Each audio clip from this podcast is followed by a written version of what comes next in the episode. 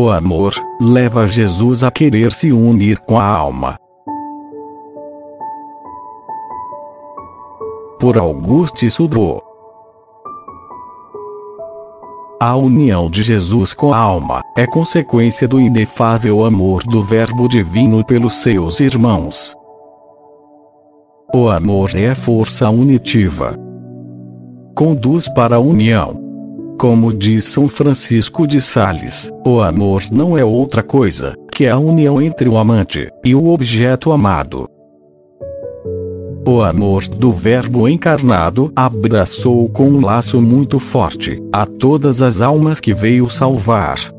Levou o Verbo a ter as almas estreitamente unidas com sua pessoa divina, e a lhes comunicar sua vida, e todos os seus bens. Ele realiza essa união, primeiramente no batismo. Diz São Leão: o cristão já não é o que era antes do batismo é de Cristo. Se uniu a Cristo. E se uniu de tal forma que a carne do batizado se converte na carne do crucificado. Não bastou ao divino coração de Jesus essa união realizada no batismo.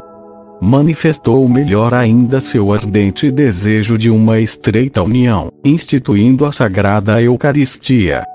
Nela, diz São Crisóstomo, se misturou conosco, juntando seu corpo com o nosso, a fim de não ser mais do que um, como o corpo e a cabeça não são mais do que um. Os que amam ardorosamente tendem a essa união.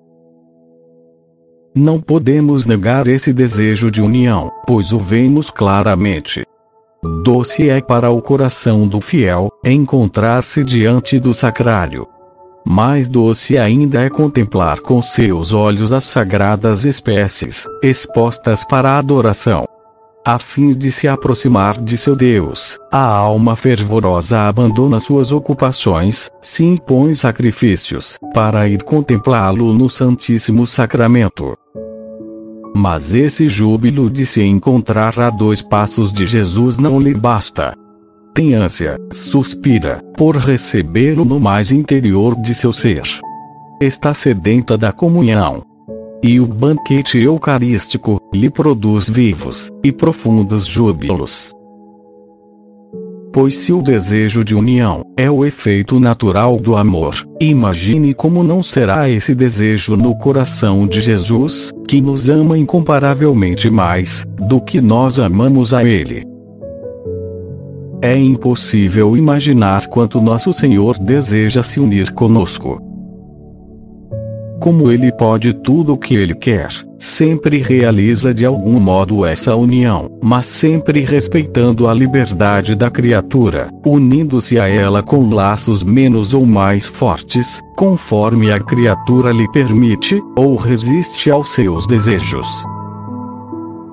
A todas as pessoas, ele oferece a união completa, mesmo para aqueles que ele sabe que jamais a aceitarão. Esse seu desejo já é um laço entre Jesus e essas almas culpadas. E esse laço se torna mais e mais forte, conforme a alma se deixe tocar por Jesus. Assim, todos, sem exceção, estão de alguma maneira abraçados ao Verbo encarnado. As almas piedosas, mas imperfeitas, possuem ainda muitos obstáculos que impedem Jesus de fazer nelas tudo o que ele quer ditosas, mil vezes ditosas, as almas perfeitas, nas quais Jesus pode derramar seus dons, segundo os desejos de seu coração, e se entregar a elas, mesclando-se com sua vida, comunicando-lhe suas ideias, seus afetos, seus desejos, suas virtudes mostrando-lhes, com diversas inspirações, aquilo que espera delas, induzindo-as à sua realização, ajudando-as, e atuando nelas, e por elas. Deste modo, se valendo das almas que lhe são íntimas, Jesus continua a grande obra que veio realizar nesse mundo, e que foi assim expressa por São Paulo. Completo em minha carne, o que falta aos padecimentos de Cristo, e o realizo por seu corpo, que é a Igreja.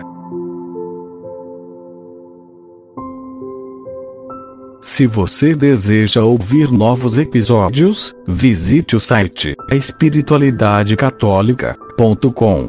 Obrigado.